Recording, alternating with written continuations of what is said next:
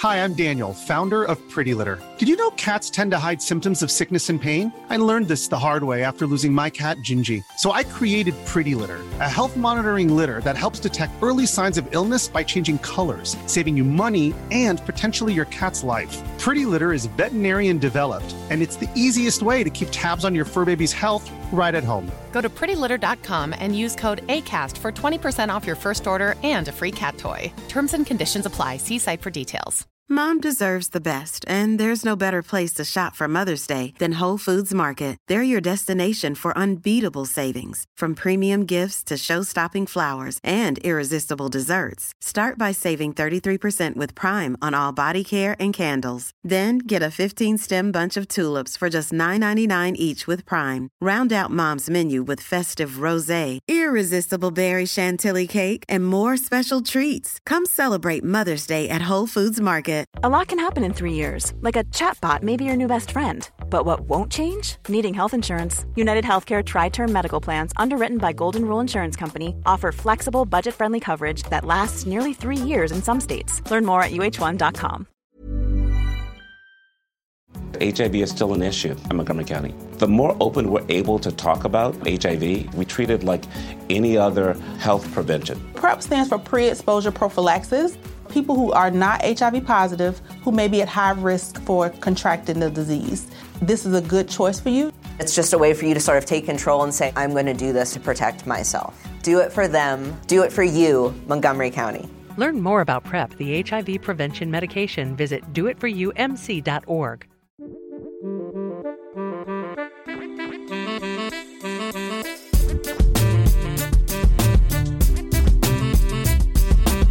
Hey everyone, Scott Hanson here from NFL Red Zone. I hope you're checking out one hour of Five Yard Rush, one of the best podcasts on NFL football in the Good evening, Rush Nation. It's uh, it's Monday. We're back for another flagship. Uh, apologies for last week. Um, so I learned, and I shared this with Lewis, I, um, that most home insurance policies in in the country, and I'm, I'm this is our public service announcement, as you will, um, are invalidated if you declare on social media or on a podcast or some form of broadcast that you are going on holiday. Um, and I'm a stickler for details, as you probably are aware. So, uh, thus did not announce I was going on holiday for that very reason.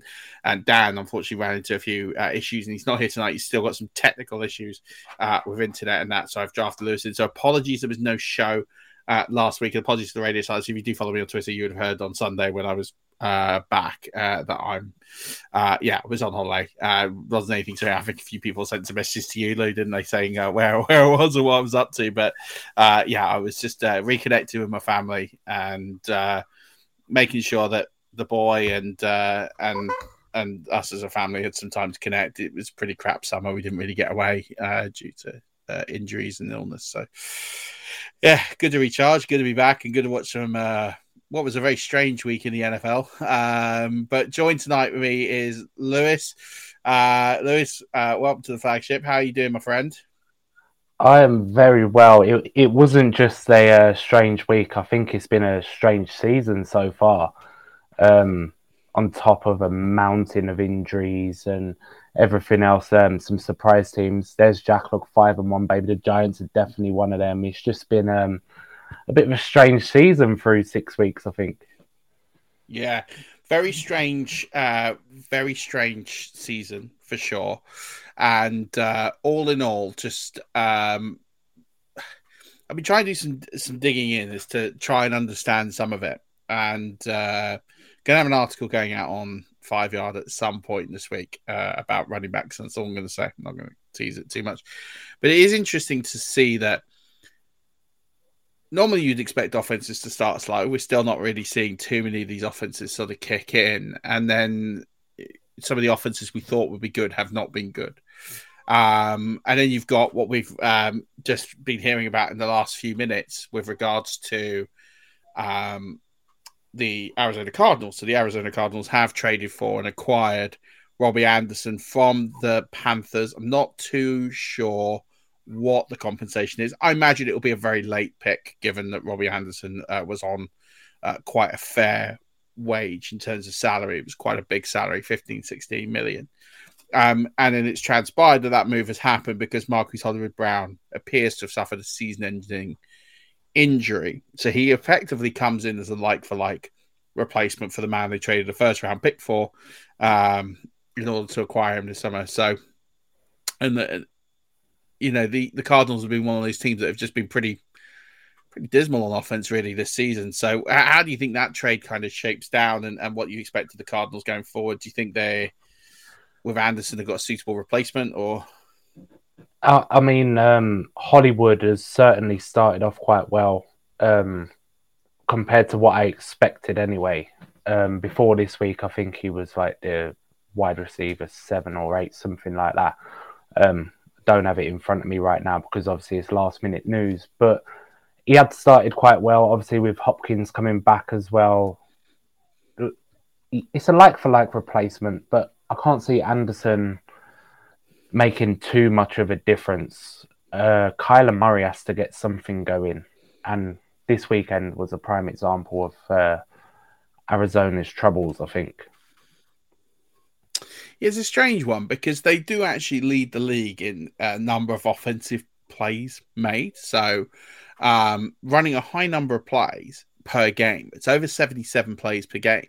So you would think that with the players that they've got, that they would be doing more in the sense of from an offensive perspective, but they just seem to not be able to get, as you said, Marcus Sullivan Brown, PPR, uh, wide receiver five on the year. But even so, it's not even a you know, he, he's not, he's been fine, but he's not necessarily been sort of a standout player. It's more volume.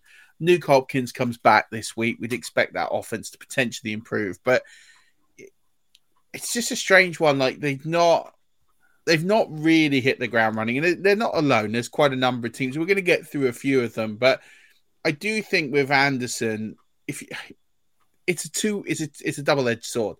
At the end of the day, Cliff Kingsbury and Arizona are in trouble because they were predicted to make the playoffs. They need some progression. They paid Kyler Murray an awful lot of money uh, to play quarterback, and they, it's not working. And and Cliff Kingsbury for me is is one of arguably one of the worst offensive play callers in the NFL. His his offense is very college style. It's very stale. Um, it's a lot of 11 personnel, a lot of short yardage passing.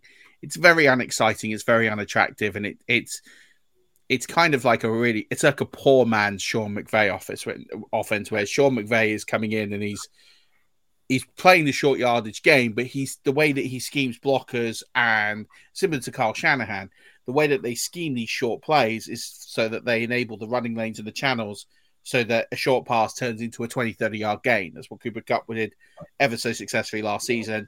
Very similar to the foundations that have built, um, you, you know, the, the, successful teams that we've seen who play that sort of West Coast offense, short yardage uh, for long street games. Kyle Shanahan with Deebo Samuel and Brandon Aiyuk, for example. Cliff Kingsbury's just forgetting about that second part, and he's like, "Well, we'll just play seven, eight yard passes, and if we just do that down the field, we'll be fine." The problem with that is their quarterback is, and, and this is where the height issue comes in, because of the fact that he he's not able to gain enough protection. He, he wheels around and he's ended up having to make a lot of plays on the run, but because he can't see the whole field, it's a very difficult offense to run when you're not six foot two plus because spread offense you need to see the whole field and he can't because he's not tall enough. So it's a really misjoined you know it's a mismatched offense that doesn't suit to Kyler Murray's skill set. It doesn't suit to um the, the, the, effectively the players in that offense. The only player the only player that benefits from this offense is, is Zach Ertz. Really the only and, and, James Conner maybe.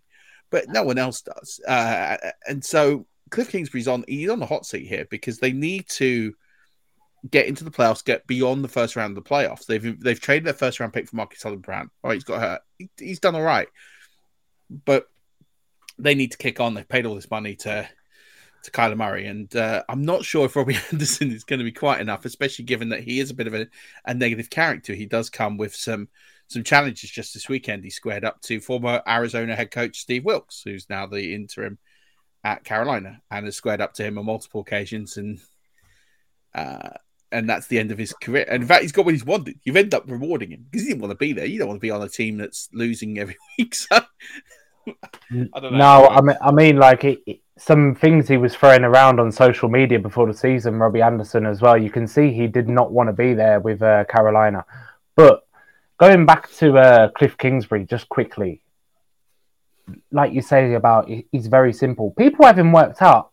opposing head coaches have him worked out before, way before, weeks before they're due to play Arizona, and with their defense not stepping up like they are, that's why fantasy managers and stuff that have drafted these players with high draft picks and things like that, you know, the James Conner, Kyler Murray, and that, that that's why they're taking the hit because they're expecting all these things, but it's just very easy to work out. It's almost like you know what you're getting from Arizona before you're due to play them. Like, yeah, I, I really think there's a lot more to it from the naked eye than there is from breaking down stats and things like that with Arizona. Yeah, and and, and what goes beyond that as well is just they ha- when they've got down into the red zone, they haven't been overly efficient, and it's because it's as you say, it's very one dimensional. If they get down into the red zone, the ball goes to Zach Ertz. It's a very traditional uh, offense they run, um, and so it's a pretty easy offense to defend against because Zach Ertz had 11 red zone targets. He's he's completed four of those for two touchdowns. Like it's not a great efficiency metric because what you do when you've got um, Arizona inside the 15, it's very simple. You drop back a little bit. Um, you put extra men uh, back on the defensive line, or uh, sorry, in the defensive back position, and you make sure that you've got the run of Ertz covered, but then you make sure you've dropped an extra uh, player back to help the safety, and then you just make sure that there's there's coverage there, so you know roughly where Ertz is going to go. He's not going to part charge to either pylon. He's going to dominate that middle of the field. So you drop an extra player back to help the safety, um, or you start with an extra safety, maybe play three, and then all of a sudden you've got that area covered, and that's where they're not converting. And, and there's a couple of offenses very very similar. The, the Tampa Bay Buccaneers very very similar have those challenges. And we'll get onto them later on. You know, eh, let's say you take that read away. So the next read's going to be Marquise Brown. So again, he's had six red zone targets. He's completed one. Again, very simple. You know he's going to dominate whatever side the outside he's on. So again, you put coverage there. And uh, the only play that they can make in the red zone is Kyler Murray with his feet, which is why you just see it now.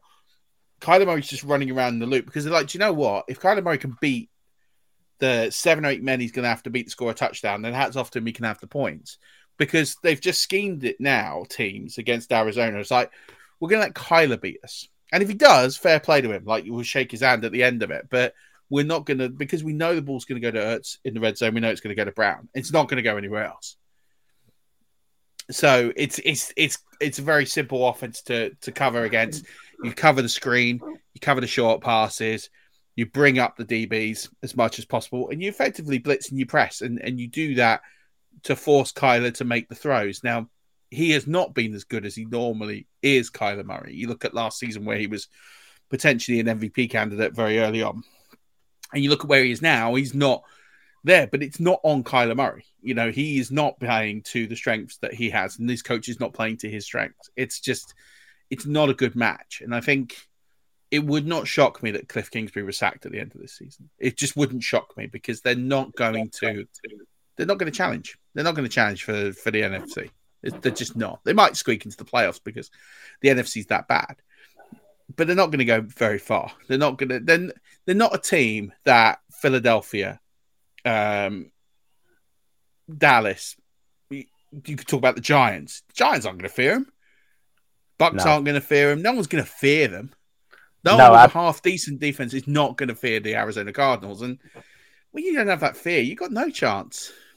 No, absolutely not. Not by that time of the year when, you know, even new defenses, like with the Vikings, the team I follow, like um, with a new defensive coordinator, new personnel on defense, but once like um, they've played 17 matches, they're more than gelled. They're not going to be worried about the Cardinals. And after watching them for a whole year, knowing what they're going to do, um, no. It's it's it's all on Hopkins when he comes back. To be fair, but should we dive into week six a little bit? Um, yeah, yeah. tell us a few bits that surprised you, mate. I mean, there were there are a few things. One was Robbie Anderson, right, having the altercation. So we've talked about that. I was surprised that after what happened with Antonio Brown last season, I'm surprised that a player thought that they could challenge a coach and win.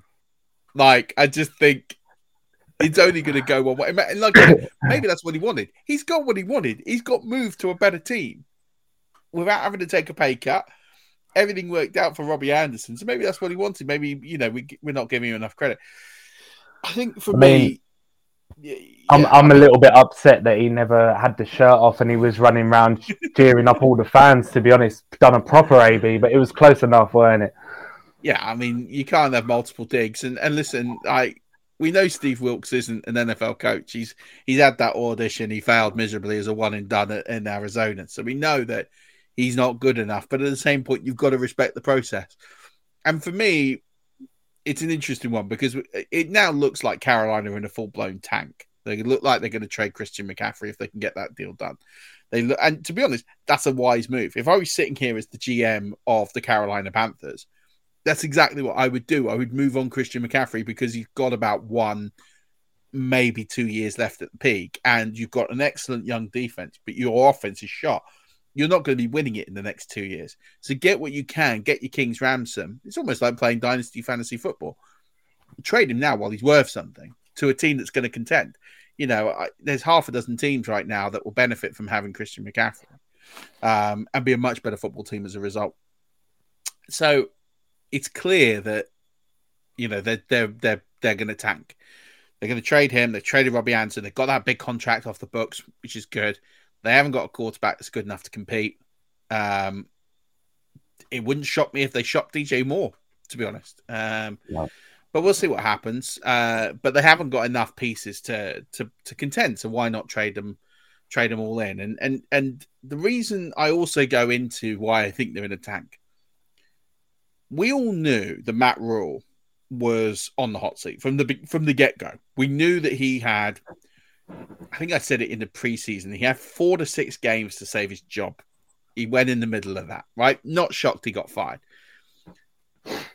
If you were that serious about this season, you'd have a coach lined up. This would have been done in the summer. You'd have prepped someone and gone, hey, just to let you know, if we get rid of Matt Rhule, because it's it's it's, it's not exactly a secret that he's on playing for his job, if things don't start the way that we expect, we're going to come knock on your door and we're going to have something prepared because you you want to prep you know there's head coaches out there who who could warrant a, a job right now and they didn't do that because you got Steve Wilks there Sunday. I expect Steve Wilks to remain there for the rest of the season. That says to me, we're we're going to tank, but it's not the smart thing if you're going to tank because you've got a coach who is incentivized to win because Steve Wilks is playing for another head coaching job. He's going to try and win. So the only way you can really successfully tank is to get rid of all the star players. Um, and that's what I think they're going to do. And just say to Steve, look, results are results. Do what you can. Don't worry about it. Put yourself in the window for next year to be the head coach.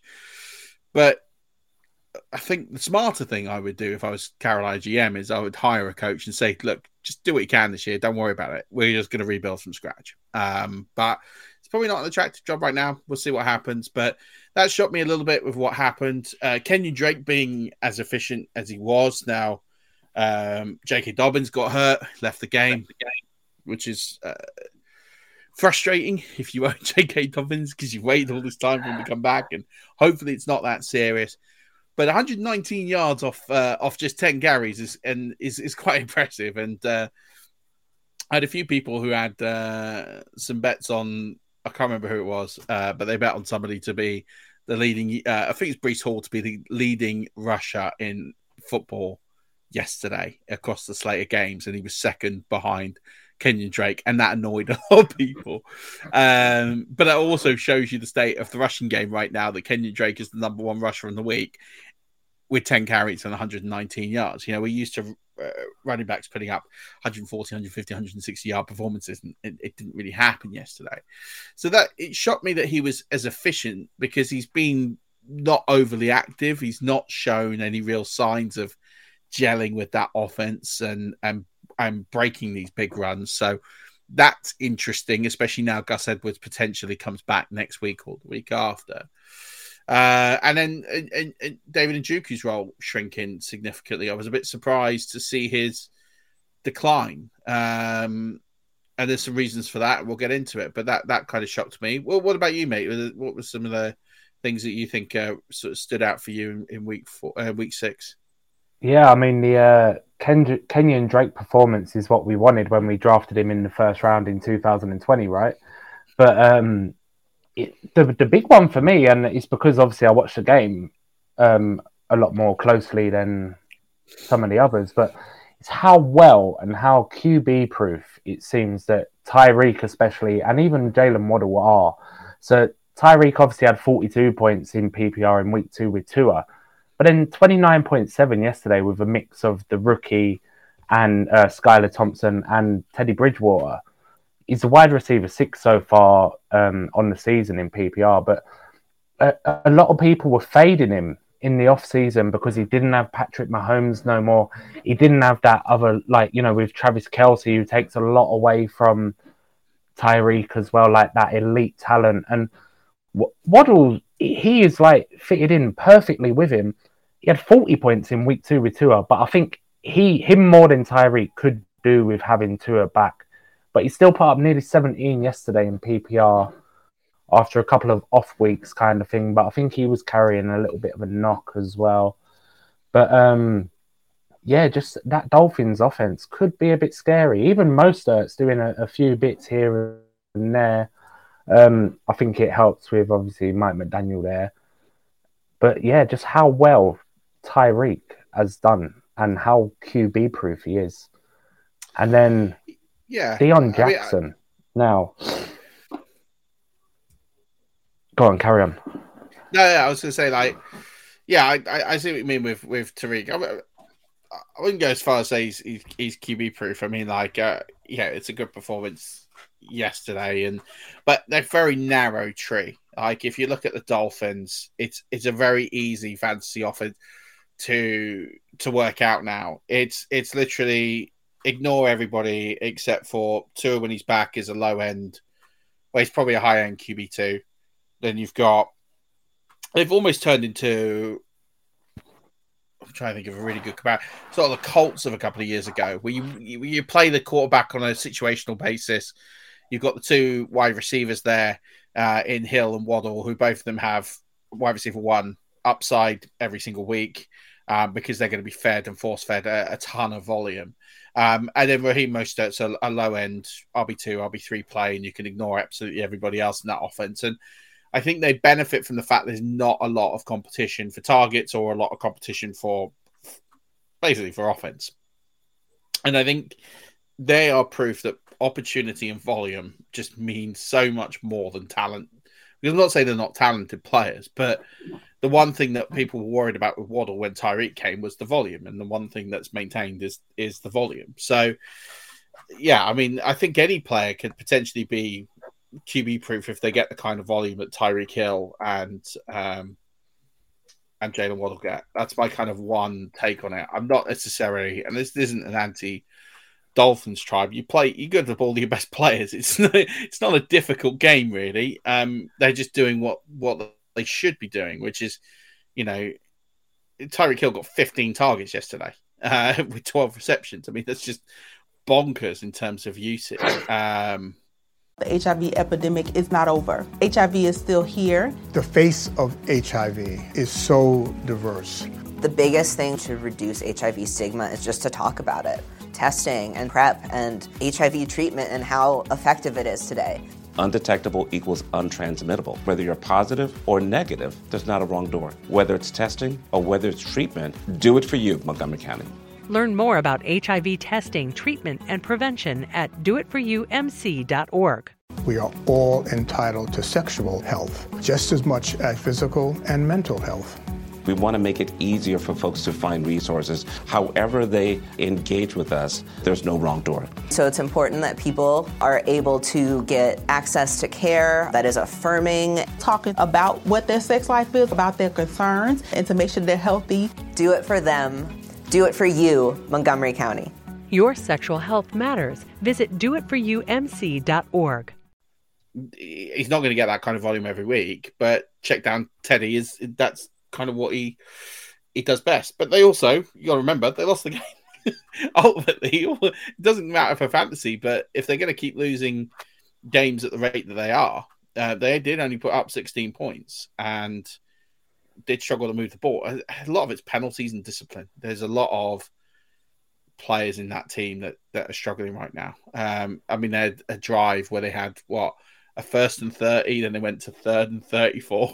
I mean, it was just bonkers. So, yeah, yeah, I see your point, but I, I, I wouldn't. Yeah, I wouldn't. I wouldn't say they're necessarily sort of give me proof. I just think if they're getting that kind of volume that, that they were yesterday, um, I mean, you're just looking at, at, at, what they did between them, and, and who else is, is getting that kind of uh, who's getting the ball in in that offense. It's really only three players.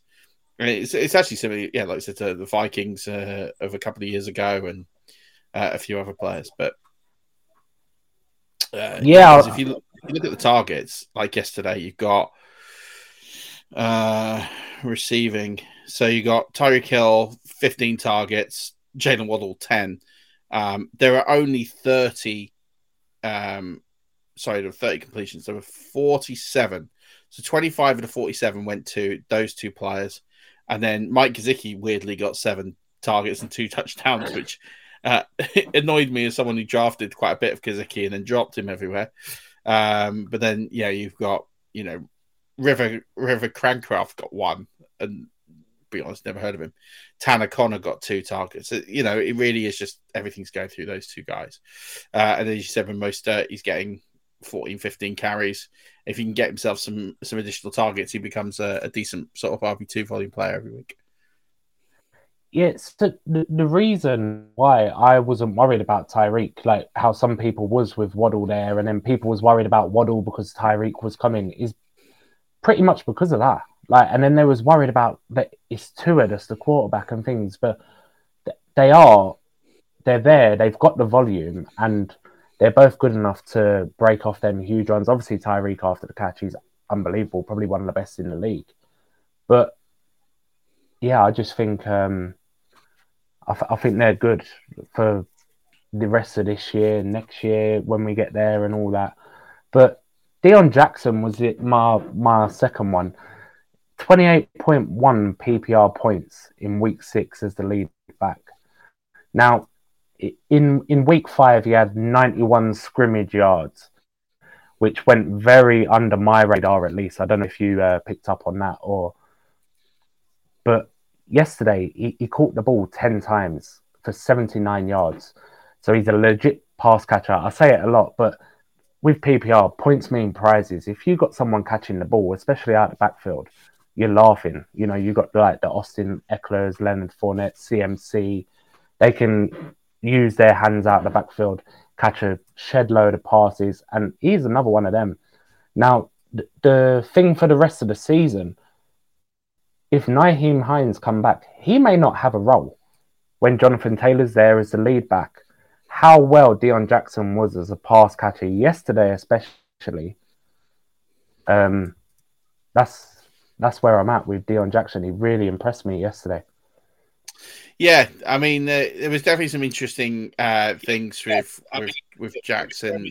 You know, as you said, ten targets. Wouldn't expect that too much from a a player in the backfield, especially an offense that that's struggling like the like the Colts have been, but they seem to have come alive. Um, I think with the a couple of things I would say about yesterday's performance when looking at the running backs, um, especially Deon Jackson, is first of all the the Jags. Uh, very good in pass coverage this season. Um, so have given up a few up the middle, and as a result, you know, I thought it was good good coaching there from Frank Reich to identify weakness and and really hammer it. Um, and I think on top of that, I think just in terms of it was interesting because you, Parris Campbell got a significant amount of workload. They they spread it across a lot of guys. I think um, I can't remember. I mean, like how many did he throw? I mean, Matt Ryan, he threw the ball 58 times yesterday. Like, um, I think game script really comes into it here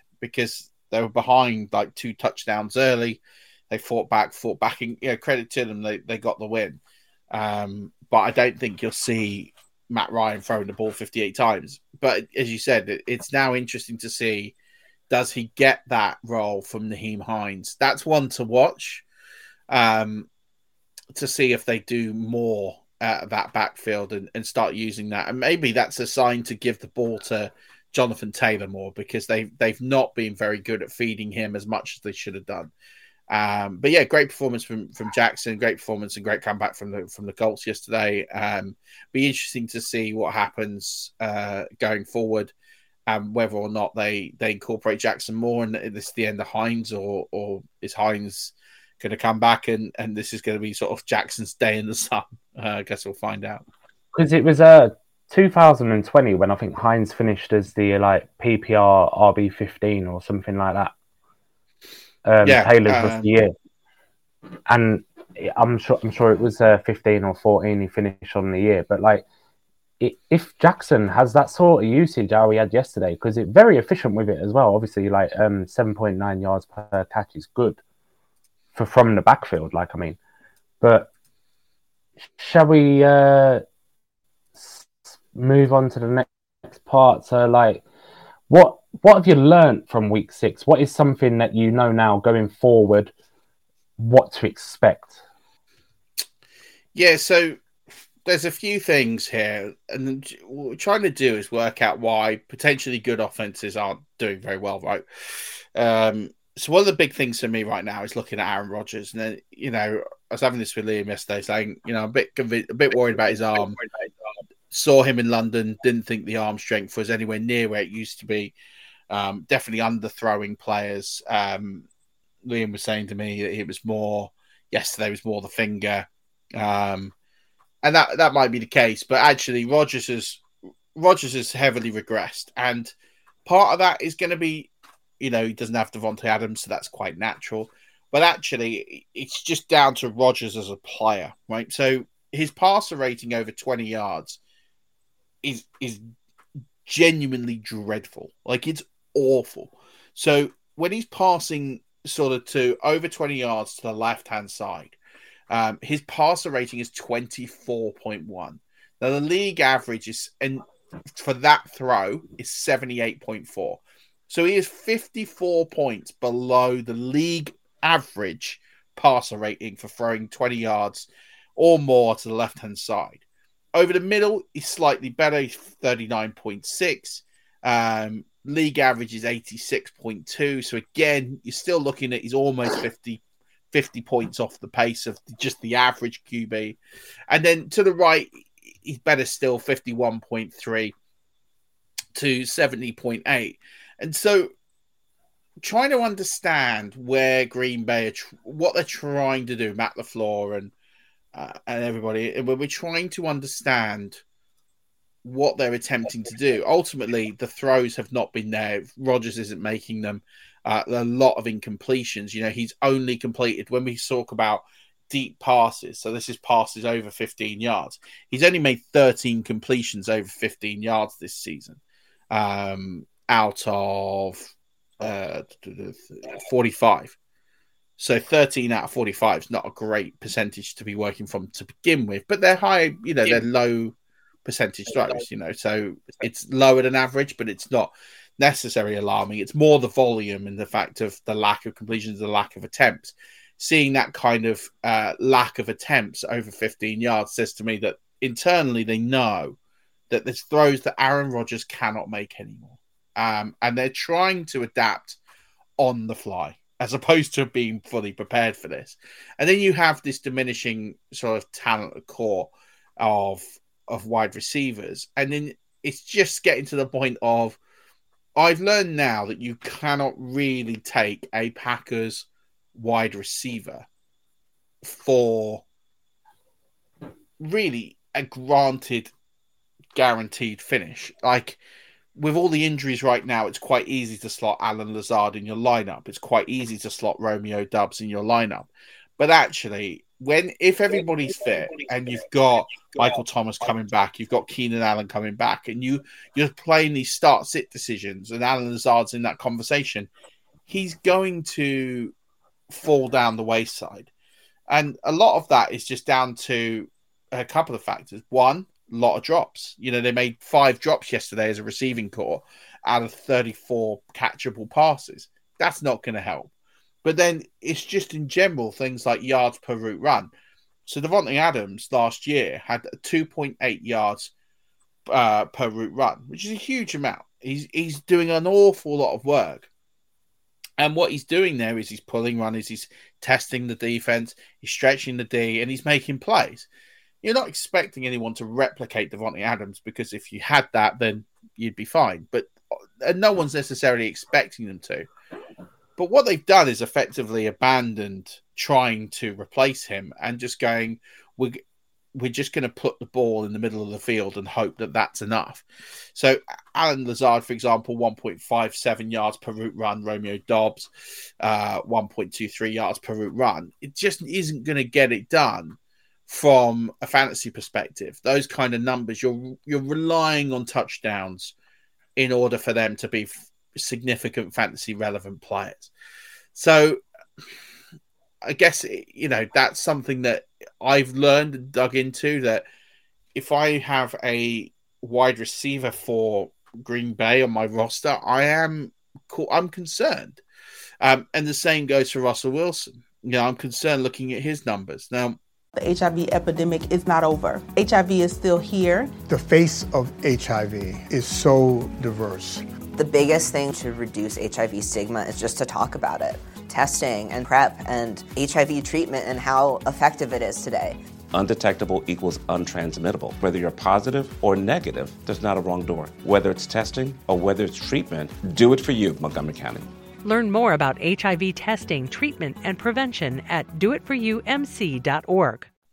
I started digging into reasons why Russell Wilson potentially hasn't been good. It's very similar sort of story.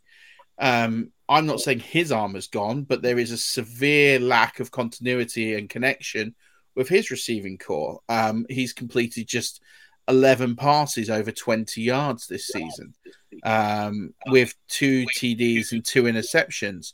Uh, last season, over the last five games, those numbers were up around 15, 16 with three or four in, uh, touchdowns and fewer interceptions.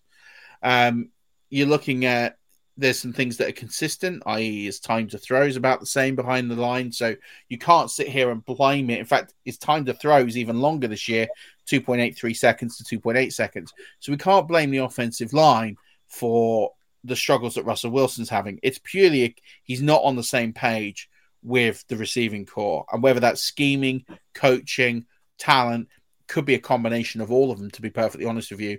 But his completed air yards uh, have gone down significantly. Um, but it's his expected completion percentage. And this is where it does lay a little bit on on him. Uh, so last year, his com- expected completion percentage, uh, so completion percentage that was expected versus achieved, he was in a positive number, 0.2%. So it's not much, but basically he made the throws that he was supposed to make and completed them. And that's what that stat is telling you. This season, it's down at minus 6.3, which is a huge gap. Like he's significantly off the pace. He's got one of the worst expected completion percentages in the NFL right now. And then that knockdown effect is do I want to be playing Jeudy, Sutton, it's it's a hard one. Sutton, you probably will on volume, but you're more cautious about starting these players because that offense just isn't working right now. It's you know you know you're not going to get those cheap touchdowns, the ones that make Amon. You know you're not going to get those ceiling plays. You know at the point now you're looking at at Courtland Sutton and Jerry Jeudy as floor plays, not ceiling plays, because that offense isn't stretching the field.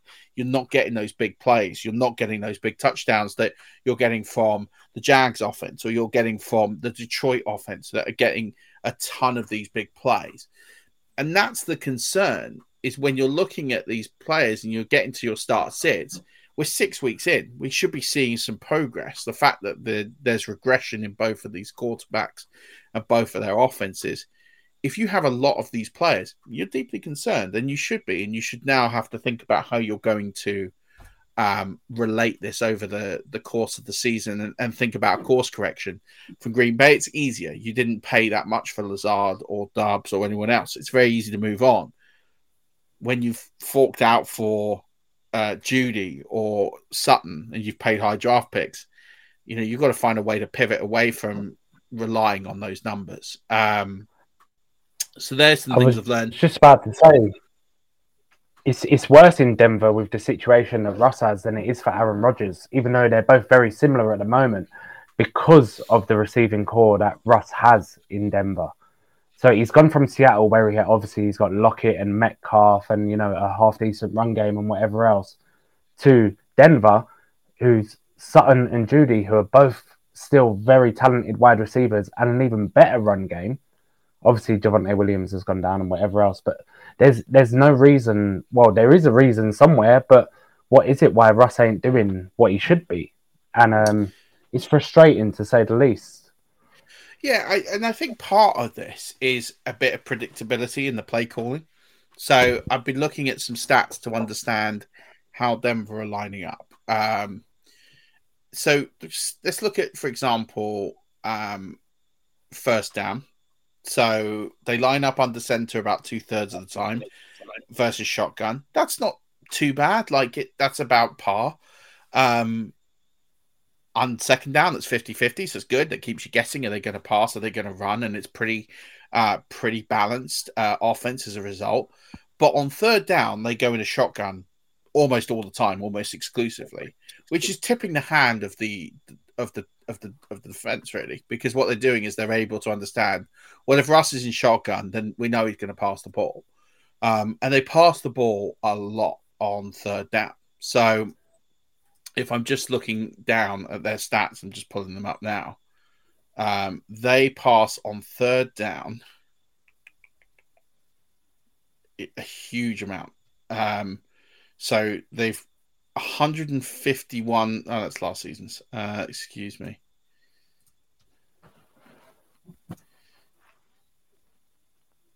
So Denver this season have passed the ball 55 times uh, on third down. And then when you look at what they do when they uh, run on third down, it is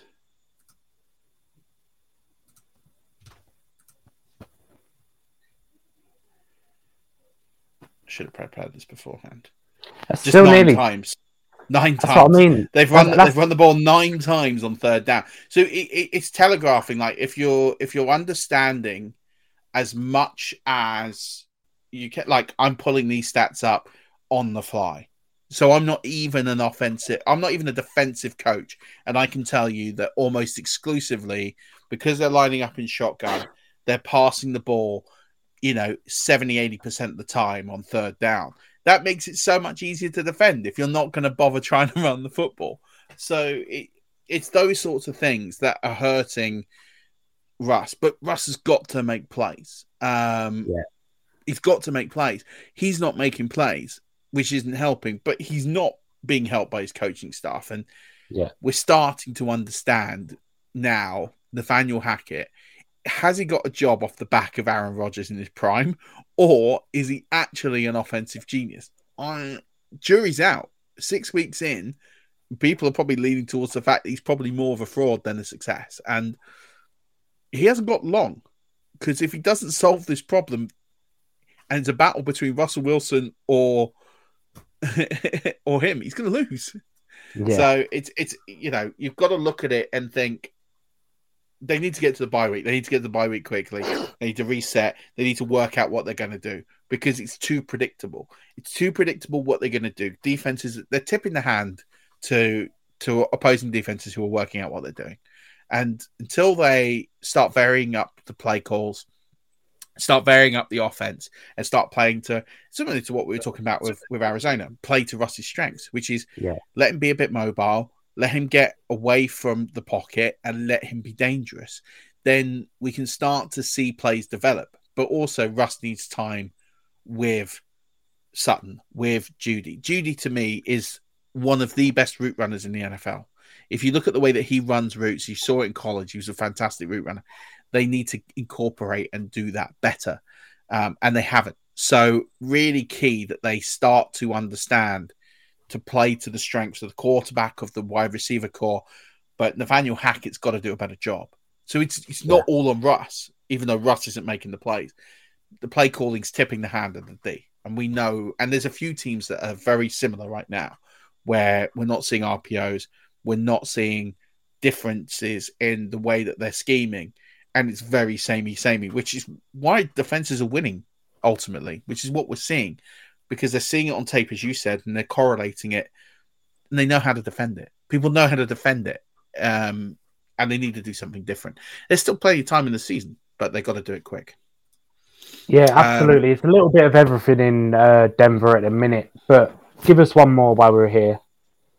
Just on, just on talk about coaching, right? So teams that have worked out Cleveland. So we saw Cleveland. It wasn't um, wasn't the best result for Hunt and Chubb yesterday. Um, so what we're seeing across the season now is that teams are basically gone. Jacoby Brissett's not going to pass the ball that often.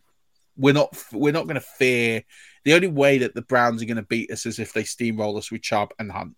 So what teams are doing now is they're stacking the box. They're playing eight defenders in the box uh, against Chubb and Hunt. Um, they're seeing a stack box 29% of their attempts, which is a huge amount. That's a huge amount to stack the box. You know, traditionally a running back would probably see in the region of about 15%. So you're seeing almost double the amount of time. And that's because teams just don't they don't respect the pass because it's Jacoby Brissett and Amari Cooper. And if they can shut that down, then happy days. So they're yeah. bringing more up. They're defending the run. Now, what that's resulting in is that Chubb and Hunt are two of the three backs in the NFL with the longest time behind scrimmage, which means it's taking them longer to get a play developed, um, and that is to cross through the line of scrimmage. Because one, they're receiving the ball so far behind the line of scrimmage so that they can see the hole um, and watch it develop. But two, but they need the offensive line to create the hole in order to create the space. It doesn't seem like it's all overly relevant, but a good running back should be running that time in around under two seconds on average. So their time behind the line of scrimmage is over three seconds, which again is down the fact that teams are defending the box, they're stacking the box, they're needing more time. What's going to happen now is that teams have got wise even more, not just stacking the box, but they're now going to bring pressure from the outside to try and get the, the, tackles every which way they can. Because it's taking them so long on average to develop a play, because they're either receiving the ball so far behind the line of scrimmage or they're waiting for the hole to develop. You invite pressure from the corners, from the edge, um, and effectively they're going to be treated as quarterbacks and they're going to be rushed a lot more. And we're starting to see this. And as a result of this, their efficiency and expected. Uh, the HIV epidemic is not over. HIV is still here. The face of HIV is so diverse. The biggest thing to reduce HIV stigma is just to talk about it testing and PrEP and HIV treatment and how effective it is today. Undetectable equals untransmittable. Whether you're positive or negative, there's not a wrong door. Whether it's testing or whether it's treatment, do it for you, Montgomery County. Learn more about HIV testing, treatment, and prevention at doitforyoumc.org. We are all entitled to sexual health, just as much as physical and mental health. We want to make it easier for folks to find resources. However, they engage with us, there's no wrong door. So it's important that people are able to get access to care that is affirming. Talking about what their sex life is, about their concerns, and to make sure they're healthy. Do it for them. Do it for you, Montgomery County. Your sexual health matters. Visit doitforyoumc.org. Expected yards per attempt are crashing because teams are wise to what's going. So Chubb, for example, for the season after yesterday, his average uh, yards uh, per expected attempt were 1.97 yards. Uh, yesterday, it was uh, my it was 0.05 yards. So he basically did what he was expected to do, um, and he's stopping that. They're stopping that efficiency. They're stopping those big gains. And basically, the way to stifle the Browns is stack the box, make Jacoby Brissett throw the football, don't let them get to the red zone. And if you stop all of those things, they don't score any points. And that is what we're seeing. The Patriots are very wise to it yesterday. Um, and other teams now have just seen how to beat the Browns. The Browns are a sitting duck, and they're effectively their season. Uh, it's another team we talk about coaching. If you're an owner of Chubb right now, you're having to rely on him to be overly efficient, which is what we've seen. We've seen him be yeah. over efficient on yards per expected, uh, over the yards per expected. So he's significantly outgained where what he should have done. He's been overly efficient. Now those numbers are starting to trickle the other way, as we saw yesterday.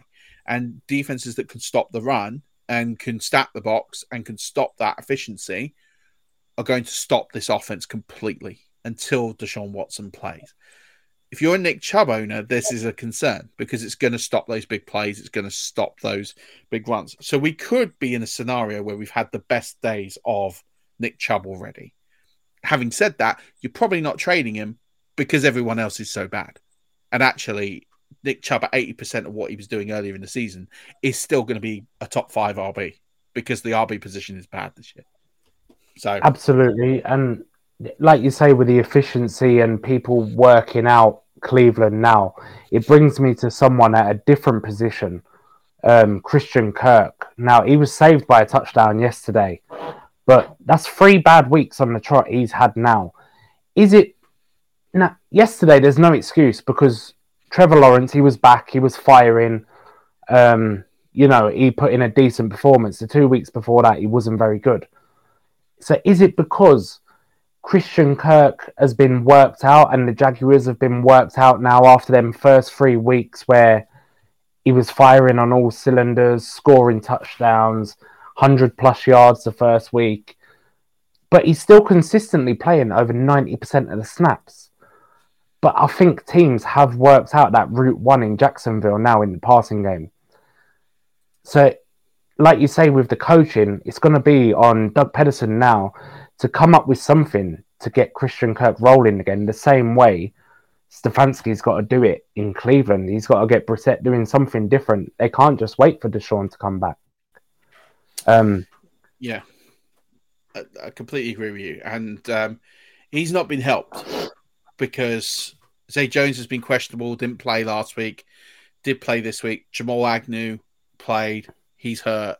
Marvin Jones hasn't played.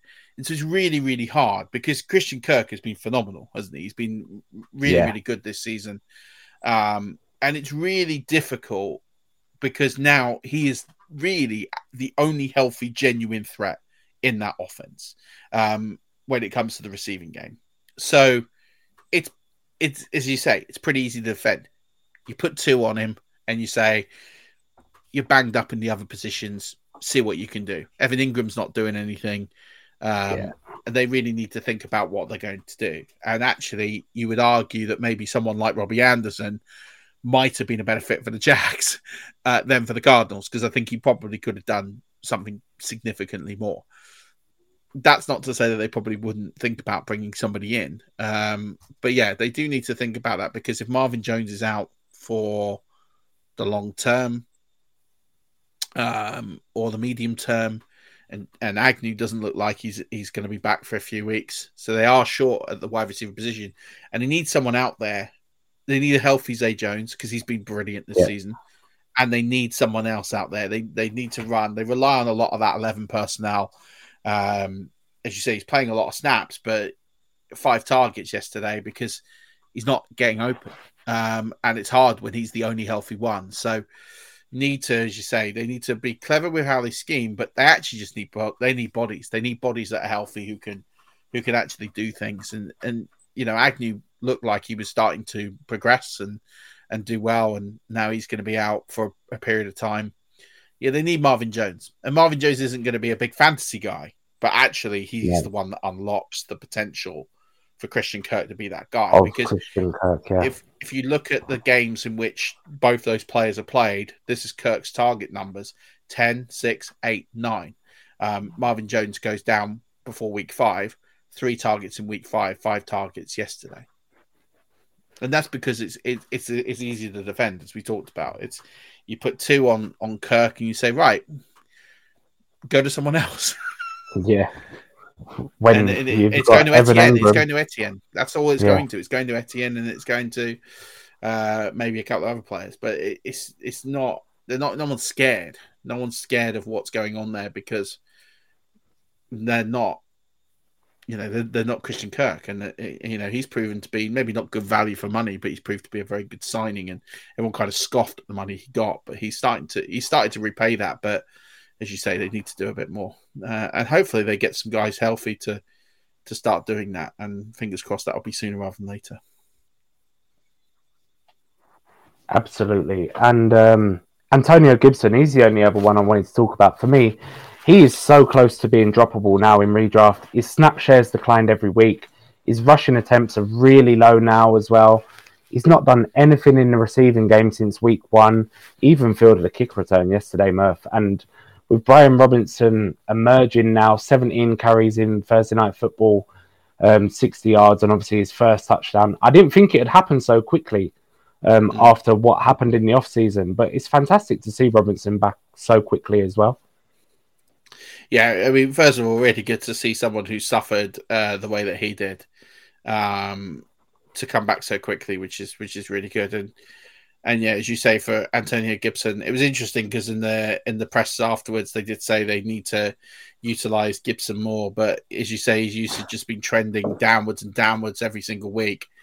Um, yeah, it's it's it's a strange one. I, I, don't think he's necessarily droppable only because the rest of the position's quite bad, but he is definitely RB three territory uh, and maybe even lower.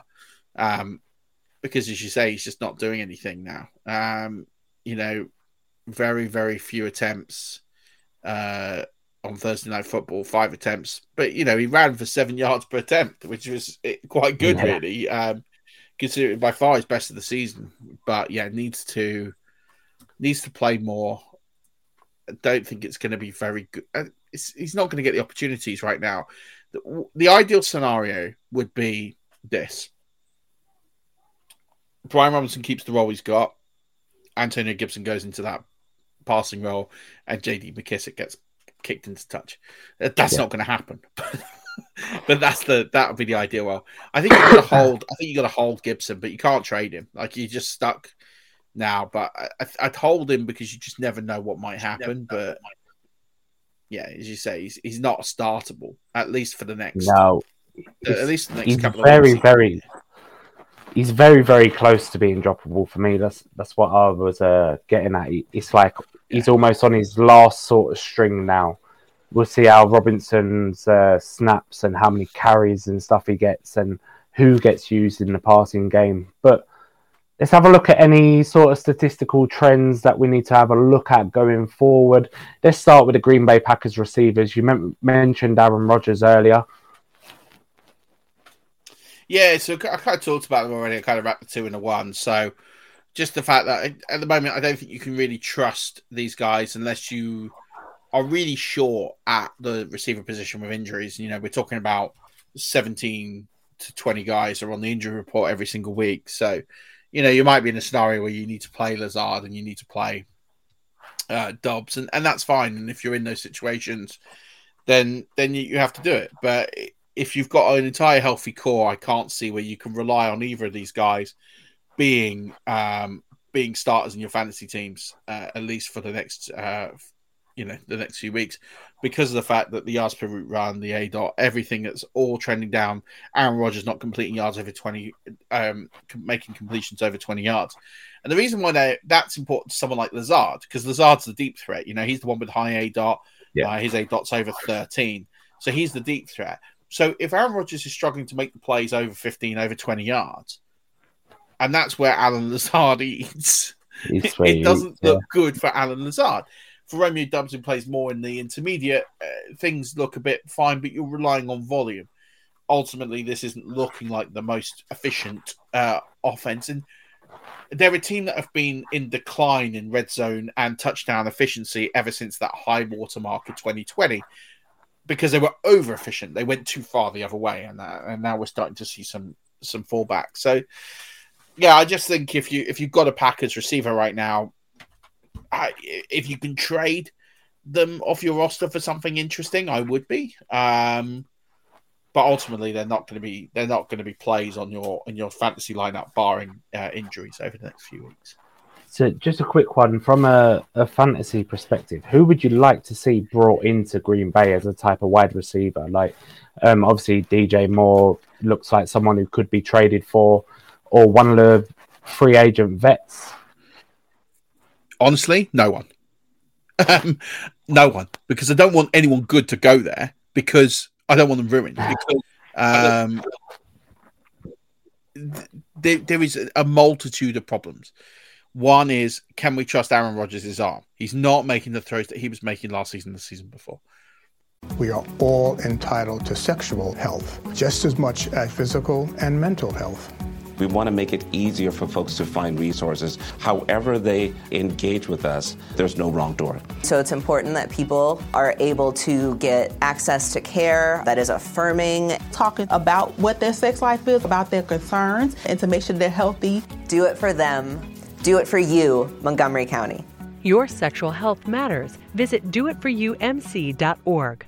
Mary redeemed a $50,000 cash prize playing Chumba Casino this year. I was only playing for fun, so winning this was a dream come true. Chumba Casino is America's number one social casino experience. It's serious fun. With over 80 casino style games to choose from, you too could win life changing amounts of cash. Be like Mary. Log on to chumbacasino.com and give them a whirl. That's chumbacasino.com. No purchase necessary, void or prohibited by law. 18 plus. Terms and conditions apply. See website for details. The voice in the preceding commercial was not the actual voice of a winner. Is it play calling? Is it play design? Is it? There's a whole multitude of of things going on to where this offense just is not working. It's just not No. working. So, and I don't think bringing in talent is going to help them now. Not this season.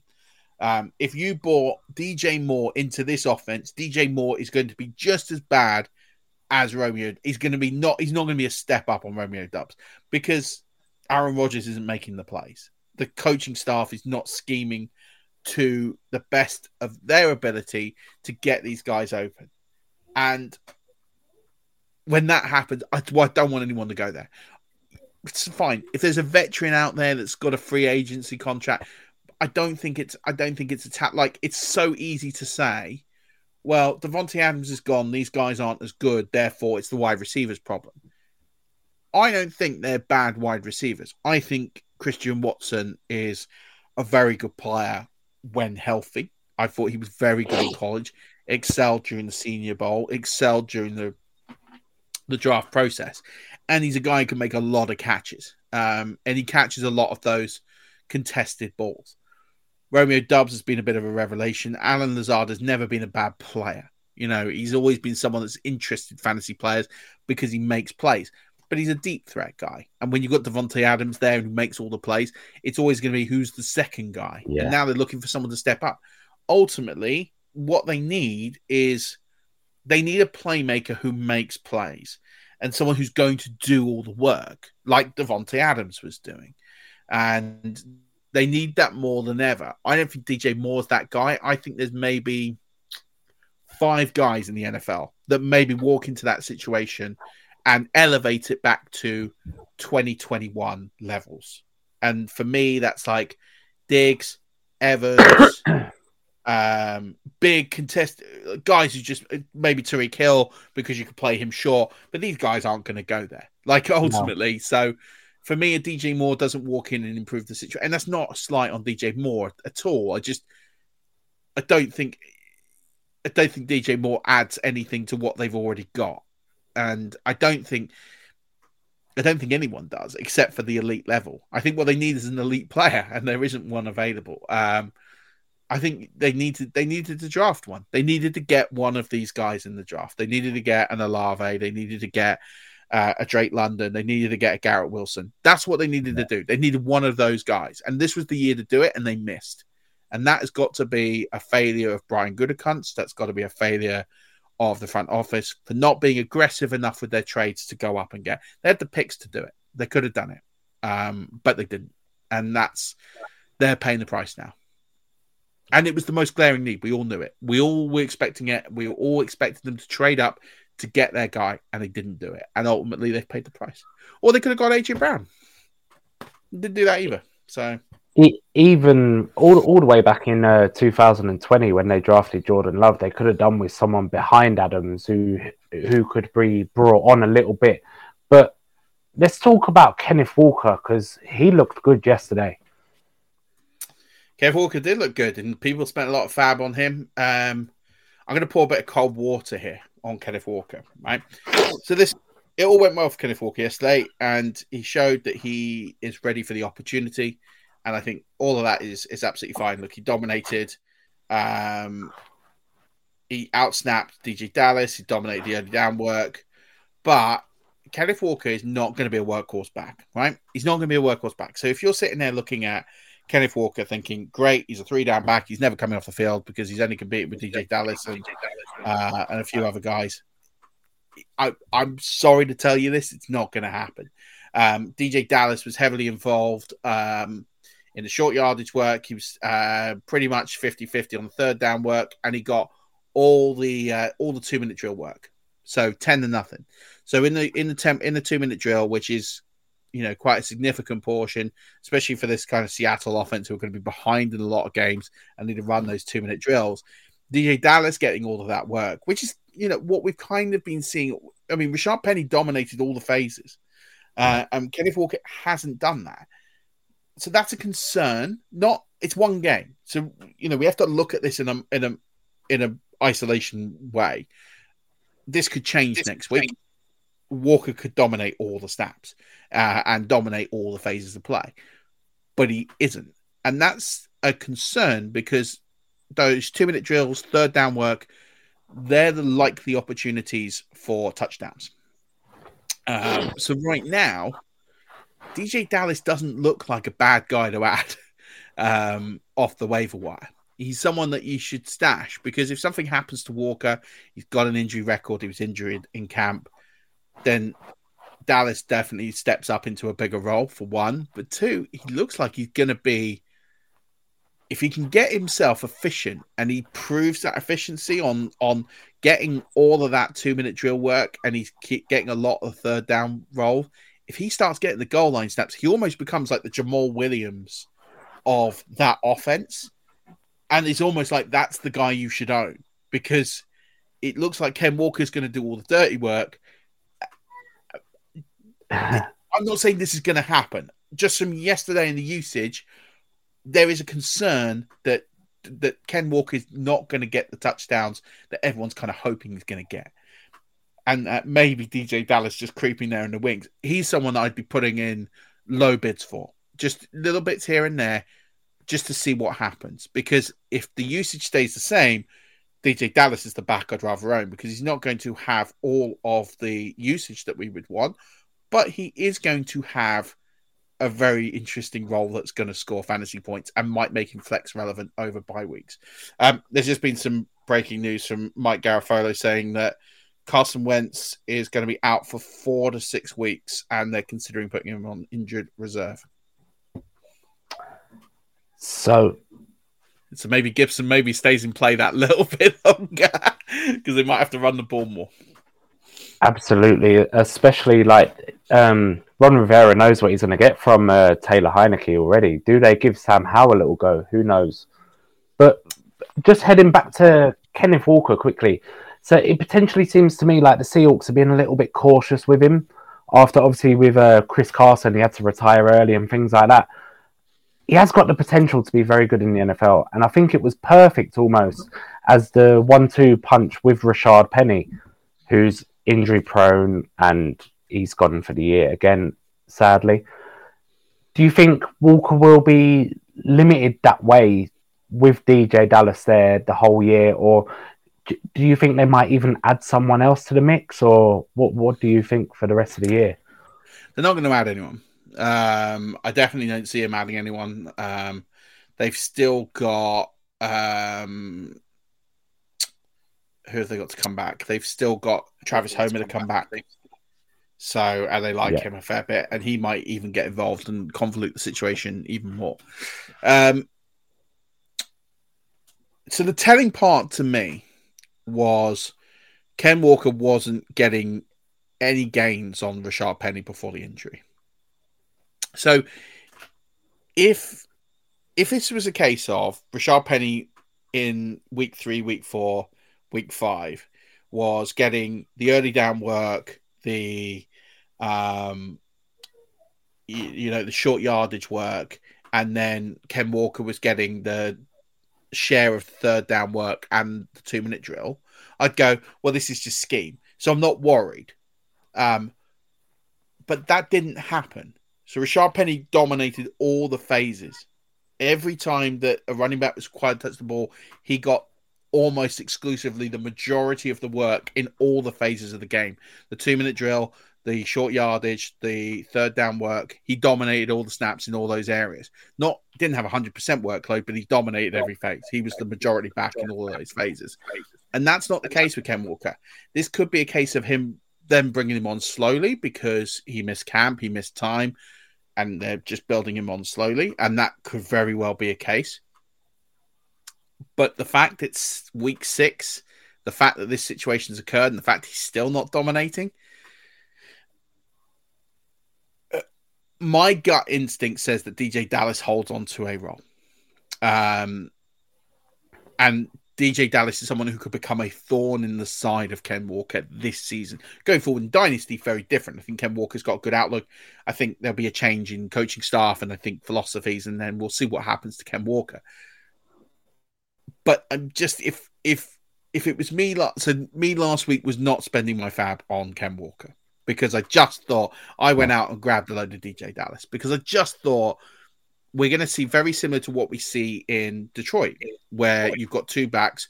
One serves as a majority role, um, who's going to carry and do the, the dirty stuff, and the other one is going to get the opportunity roles, the high value touches.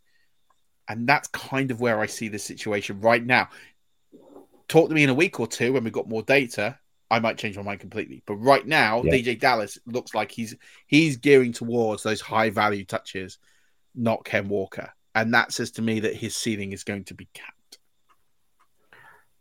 Let's just quickly talk on another backfield that is very much split. So it seems almost like Cam Akers could be heading out the door at the Rams. I personally don't have any of him. What would you be doing with him, and who do you see? Going forward, obviously you got Darrell Henderson was the clear lead back yesterday, but they've got Kyren Williams, the rookie there. What what what do you see happening there? So I think I think when you look at there's a couple of different scenario questions in there. What do you do with Cam Akers? We got to hold him. Mary redeemed a $50,000 cash prize playing Chumba Casino this year. I was only playing for fun, so winning this was a dream come true. Chumba Casino is America's number one social casino experience. It's serious fun. With over 80 casino style games to choose from, you too could win life changing amounts of cash. Be like Mary. Log on to chumbacasino.com and give them a whirl. That's chumbacasino.com. No purchase necessary, void, or prohibited by law. 18 plus. Terms and conditions apply. See website for details. The voice in the preceding commercial was not the actual voice of a winner winner. Spring training is right around the corner. So come for the games and have a ball in Arizona. With world class resorts, unbeatable dining and nightlife, amazing scenery, and endless outdoor adventure. Make your visit unforgettable. Plan your getaway at myspringtraining.com.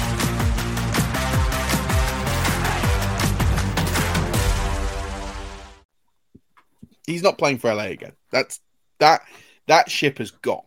Right? He's not going to play another down for the LA Rams. So the question is, does he get traded? And it looks like there's a few good running backs on the block, so it could be hard for him to find a home. But he is on a rookie contract. He's quite inexpensive. You could acquire him pretty cheaply because they know they, they need him gone. So you're talking about a fifth round pick or, or later for a cheap rookie deal contract. Um, maybe this is something Carolina might use as a bridge. Who knows? It could be another team. Houston. I think you got to hold him and see what happens. Yeah, I mean, I, I don't see Houston doing it because I don't think Houston are expecting to do much. Um, but I think there's a few teams that could be interested in getting an additional piece. Um, you look at maybe someone like the Saints or a wild card here. What happens with Kamara? Is he going to get a ban? Um, if so, does he voluntarily take the ban this season because they're not going to make the playoffs? Um, Atlanta, they're short of running back. Maybe they might think, well, we're winning games. Maybe we just spin it up and try and get someone like Akers. There's a few teams here that are sort of in the mix. for running backs. And Cam Akers looks a really good risk free option to a lot of teams. So I think you hold him and you see where he lands. Now, he, he could land into a really garbage situation. He could land in Tampa and you go, all right, I'm done. I'll cut him. Um, and that could happen.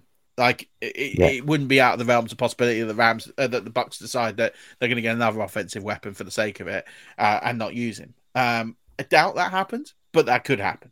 But I, I, I mean, I don't think that happens. But I'm just saying it, it wouldn't it wouldn't be the biggest shock I've ever seen. And in which case, then Cam Akers doesn't have a role. You can bin him. Um, so I think you've got to wait and see where he goes.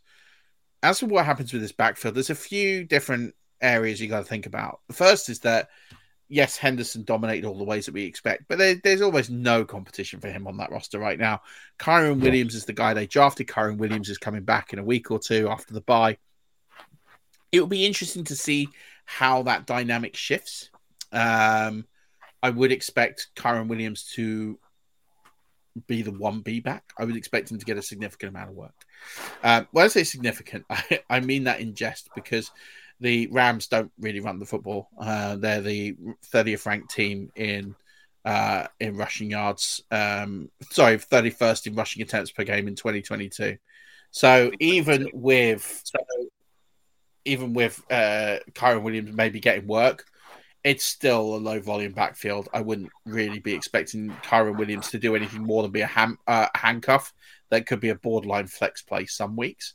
Um, but Henderson at this moment, you know, you can ride him for the next couple of weeks uh, and make the most out of that. But we know Henderson gets hurt, we know he gets injured, um, but it is a low volume attack. So uh, enjoy it while it lasts, but it will definitely go away. And Henderson is, if it, like for me right now, if someone came in for Darrell Henderson, um, I'm selling him all day long. I'll get what I can because it's a wonderful opportunity. Because you can sell him right now as well, he's got no competition, he's dominating all the snaps, he's got all the opportunity. There's no one there on the roster that's going to take anything away from him. But in two weeks' time, that's not going to be the case. Uh, they will bring someone in, or Kyren Williams will get the role. So, uh, yeah, I, would sell high on Henderson right now if I if I could. But uh, yeah, it looks like for now he's gonna he's gonna dominate for the next week or two. So maybe you, you hold a week and see what happens. And that's if you don't pick up um, some sort of injury that sidelines him for a few weeks as well. But well, let's have a little look at the Jets situation.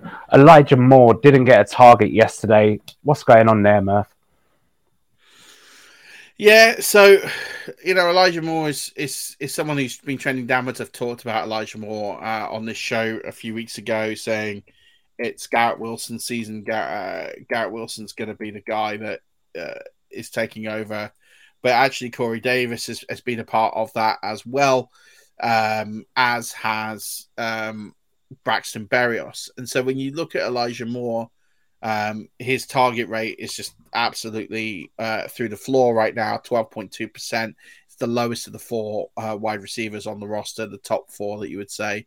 He's only playing about 60% of the snaps. Um, he only played on 14 of 21 possible passing plays. Most of that's in 11 personnel.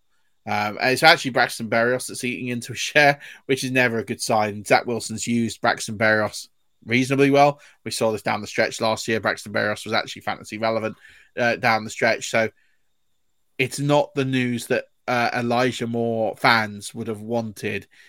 Uh, I think you're at the point now in redraft that Elijah Moore is, is cutable. I think there's enough players out there that you can rely on to get you points that Elijah Moore is not going to happen. He's behind Wilson, Davis, and Berrios now. Yes, he might have a, the odd spike week, but you're going to get annoyed trying to chase it. So I think you can cut Elijah Moore. Uh, in Dynasty, you've got a whole different problem. Um, I don't know what you do with Elijah Moore in Dynasty because he's worth nothing right now. So you, if you're going to trade him on pence on the dollar, but the worry is, and I hope this doesn't happen because I really like the player, he's the new Denzel Mims. And if you want to know what, if you want to know what to do with Elijah Moore in Dynasty, send it in to Five Yard Dynasty for their mailbag for tomorrow night. But DJ Moore, we touched on him earlier a little bit. Um, what, what do you see happening with him? So obviously Matt Rhule got fired and whatever else, but I, I was really high on him before the season. What what is going to be the rest of his year, Murph? Um, it's a tough one. So I talked about a few weeks ago, saying that actually his usage is, is going up, and and then actually yesterday he had a thirty three percent target share. So you look at the peripherals and think it's actually all going nicely, but only twenty one pass attempts. Um, but Moore is now with Anderson gone. They're not going to bring in anyone else. I don't think. Um, there is a replacement on the roster for Anderson. It'll be next man up. I think it's good news for for Anderson. Uh, for Moore, I think he gets more work he needs a quarterback. He he needs to have some stability. Uh, you know, if you think for DJ Moore, he's been there four years, five years. He's had a different offensive coordinator pretty much every season. That's not helped.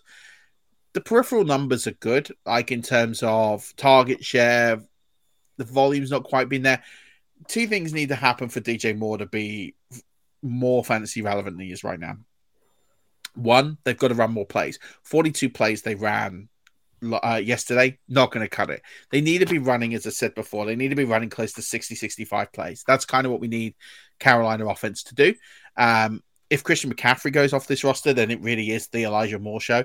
Uh, sorry, the DJ Moore show. I've got Elijah Moore in my head. Um, everything shoots up. So right now, you know, DJ Moore's a good hold because – it should all fall into place. I don't see him leaving this roster. I do think he's there uh, for the rest of the season, and I think as a result, you're looking at him thinking, if if CMC goes, Anderson's gone.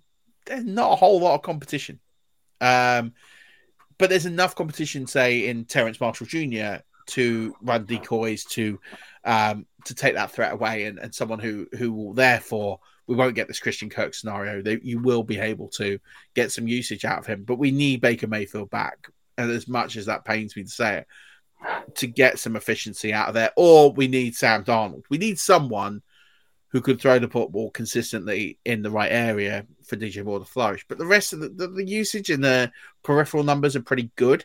Um, we just need a bit of consistency at the quarterback position.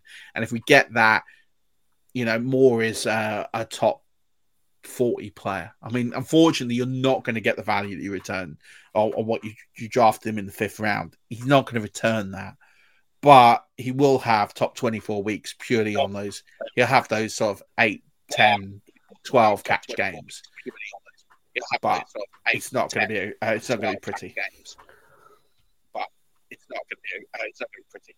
Yeah, that's a sad one for me because I was extremely high on him, especially in like uh, running back heavy starts to my drafts. Um, it's bit me, but it is what it is. That's another one that I, I may have moved the other way on too early because he was one of my favourite rookies coming out, and I think I sold far well, dropped even, not even uh, moved him anywhere, far too early in redraft leagues where I've had a bad start. Is Alec Pierce. Um, the last few weeks, he, he's been there for Matt Ryan, hasn't he? Yeah, not so much this week. Um, it's really this is more to alleviate concerns. Um, Parris Campbell had a huge day 11 targets, seven catches for 57 yards and a touchdown. Um, but listen, as I said, Matt Ryan threw the ball 58 times yesterday. That's not going to happen every week. Uh, Alec Pierce is definitely the uh, wide receiver two on this team. Um, and he is, for me, wide receiver three range for the rest of the season as a top 36 player. Um, he, you know, there's good numbers, there's good usage. Um, he's not going to stick at that 12% target share. He's going to be upwards of that, sort of 18 to 22% target share is what I would expect him to be for the rest of the season. Um, it's good to see the Colts offense starting to stimulate and get get some life in it. Um, I think once uh, JT comes back uh, and they have a bit of balance to this offense, I think that helps Pierce not hurt him. It's one of those weird scenarios that actually less passing volume helps him because of where he is in the in the depth chart. So I think and game script is important. You know, they're not going to be behind two two touchdowns early that often. Um, and I think, you know, when they're trying to control games, they'll control it through uh, Alec Pierce um, and and Pittman. They'll use them as a balance. So uh, expect you know expect good things from from Pierce going forward. Like I said, there's a wide receiver three play for the rest of the season yeah, it was a rough start for start for the Colts this year, and anyone on their um, roster that you had in fantasy. But let's talk about one of your boys, um, Rachaad White. Yeah, So White, I've been telling all, all season he's not a thing, and then people got really excited by his cameo in week four. Uh, you just need to cut him off your roster if you're in redraft. They just don't run the football um, enough, especially after first down. So Buccaneers have only run the ball 127 times this season. That's ranked them 29th in the NFL. Um, 58% of that has been on first down. Um, and that's where Fournette eats. You know, it's Fournette territory. So uh, 74 of those 127 attempts have been on first down. Um, 31 attempts, so further 24% have been on second down. So almost exclusively, you're talking about 105 of 127 attempts have been dominated in the um, in the Leonard Fournette area.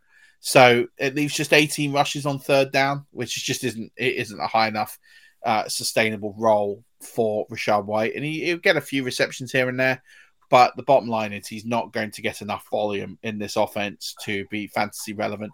Might have the odd spike week like you saw in in in KC, um, where they just throw a load of balls and just see what happens. But um, yeah, I just for me he's droppable in, but I do think he's a hold in dynasty because I think next year you, you might see uh, something very different. But the problem is that the Buccaneers just aren't very good at running the football.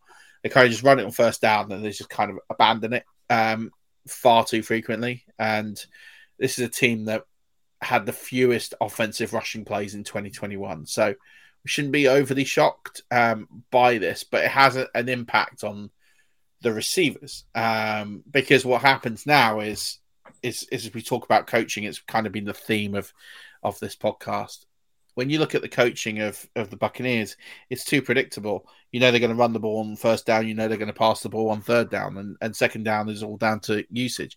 And basically, the, the Steelers just they knew exactly what the Buccaneers were doing, and so Brady had one of his lowest uh, career passing uh, completion games because the Steelers just knew. They just knew what it, they, it was almost like they knew they knew the playbook. They knew exactly what play was going to go on where the Buccaneers are struggling right now is they need a red zone threat outside of Mike Evans.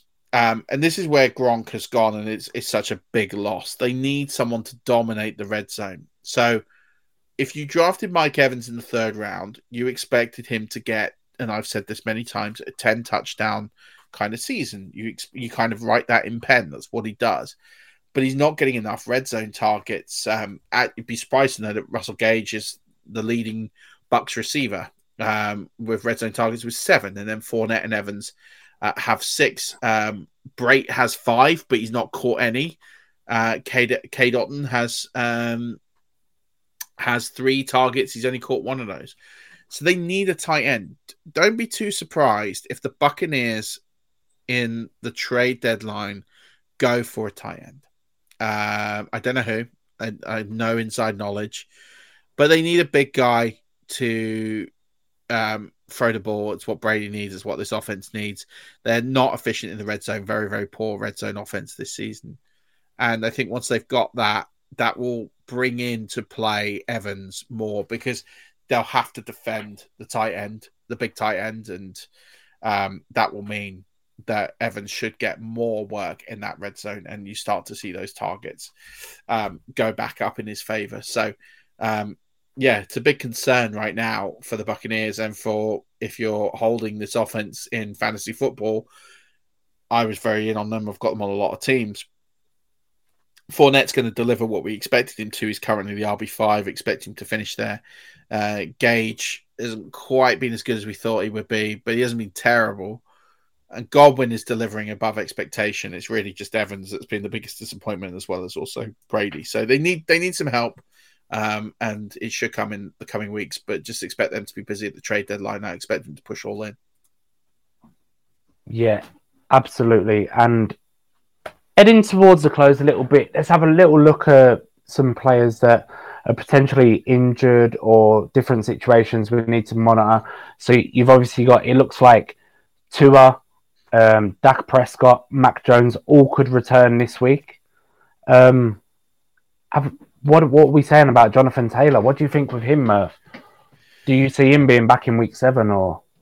Yeah, I mean, I'd expect him to be back. I think he was pretty close to going this week. It just was was ruled out the day before, so um, and it was a short week. I think if it was a Sunday, it would be likely that he would go. So, uh, but then I said that about Keenan Allen. I've been wrong the last three weeks, so you know, I, what do I know?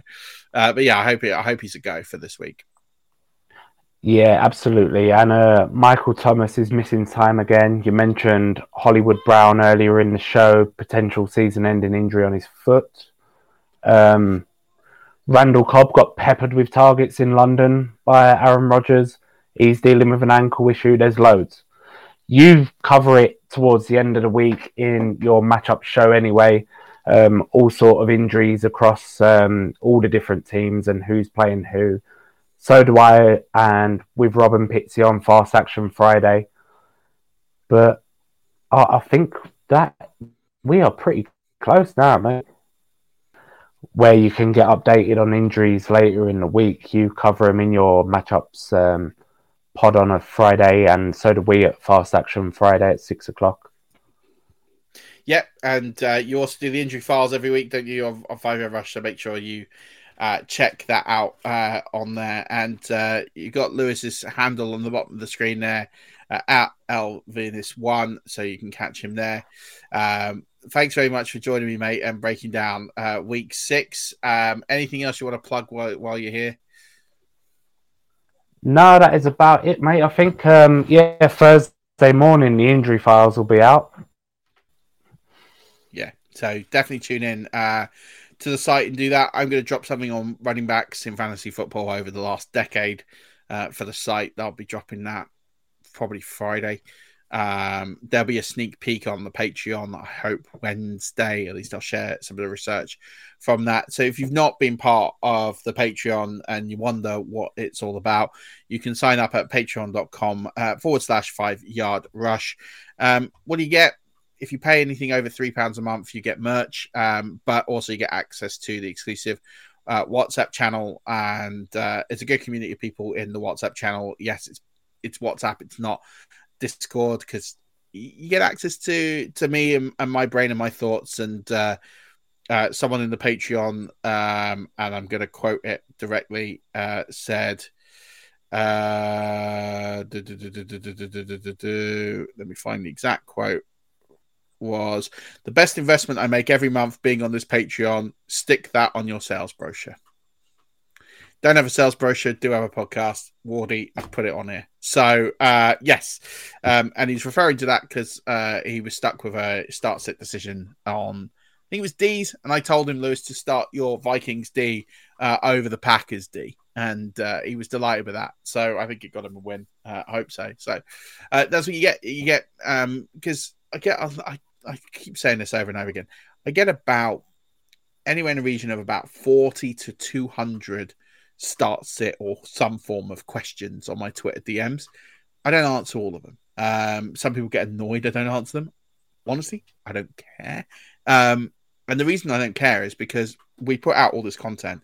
You do, I do, all the writers here at Five Yard Rush.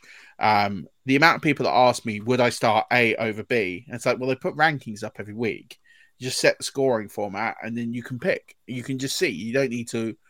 There's so many questions like that. So many questions don't have context. And it's not the fact I don't want to help. If people have a genuine question and it's about strategy or it's about um, a philosophy or about improving a team, then, you know, I'm all for it. Um, it's just like, would I start player A over player B? You know, it, it, they don't teach you anything. It's th- that information is available. As you said, we do the matchups pod. We do so many different resources to where all that information is covered, um, which says to me either you're not reading it or you're just not really that into it, and you're just being what's the quickest available answer. Um, the Patreon, I will answer questions pretty quickly, and I will answer them all the way up to kickoff, which I won't do on Twitter. Basically, after about one o'clock on the Sunday, I won't look at Twitter. I just don't. I'm too busy doing my lineups, my rankings, spending time with my family. Um, so I don't look. So people send me questions at like five to six, and then they wonder why I don't get an answer. I don't look. I don't look past one o'clock.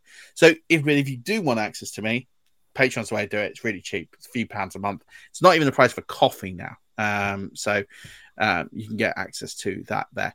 Um, but yes, Lewis, thank you very much for stepping in. Dan, love you, brother. Hope uh, your internet is up and running. He's living in the 19th century. Um, maybe we can blame this uh, flip flop Tory government on his internet. Uh, maybe we can't. Who knows what we can and can't blame anymore uh, on the government? All I know is that I'm going to. Um, and until that message goes out to everybody, um, thank you very much for joining us this week. Look forward to catching you all later on in the week. Waiver Wire will drop tomorrow. Go check out Stacey's column. That's up live on the site now. And until next week, as always, don't forget, keep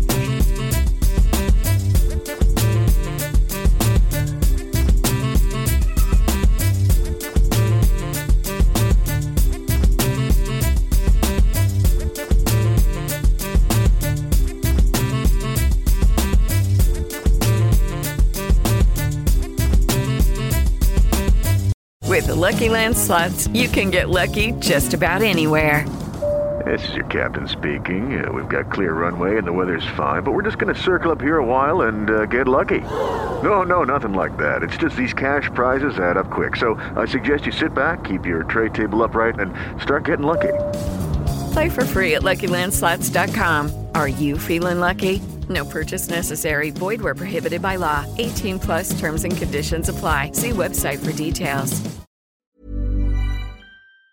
Planning for your next trip? Elevate your travel style with Quince. Quince has all the jet setting essentials you'll want for your next getaway, like European linen, premium luggage options, buttery soft Italian leather bags, and so much more. And it's all priced at 50 to 80% less than similar brands. Plus, Quince only works with factories that use safe and ethical manufacturing practices. Pack your bags with high-quality essentials you'll be wearing for vacations to come with Quince. Go to quince.com slash trip for free shipping and 365-day returns. Mom deserves the best, and there's no better place to shop for Mother's Day than Whole Foods Market. They're your destination for unbeatable savings, from premium gifts to show-stopping flowers and irresistible desserts. Start by saving 33% with Prime on all body care and candles. Then get a 15-stem bunch of tulips for just $9.99 each with Prime. Round out Mom's menu with festive rosé, irresistible berry chantilly cake, and more special treats. Come celebrate Mother's Day at Whole Foods Market. Hi, I'm Daniel, founder of Pretty Litter. Cats and cat owners deserve better than any old fashioned litter. That's why I teamed up with scientists and veterinarians to create Pretty Litter. Its innovative crystal formula has superior odor control and weighs up to 80% less than clay litter. Pretty Litter even monitors health by changing colors to help detect early signs of potential illness. It's the world's smartest kitty litter. Go to prettylitter.com and use code ACAST for 20% off your first order and a free cat toy. Terms and conditions apply. See site for details.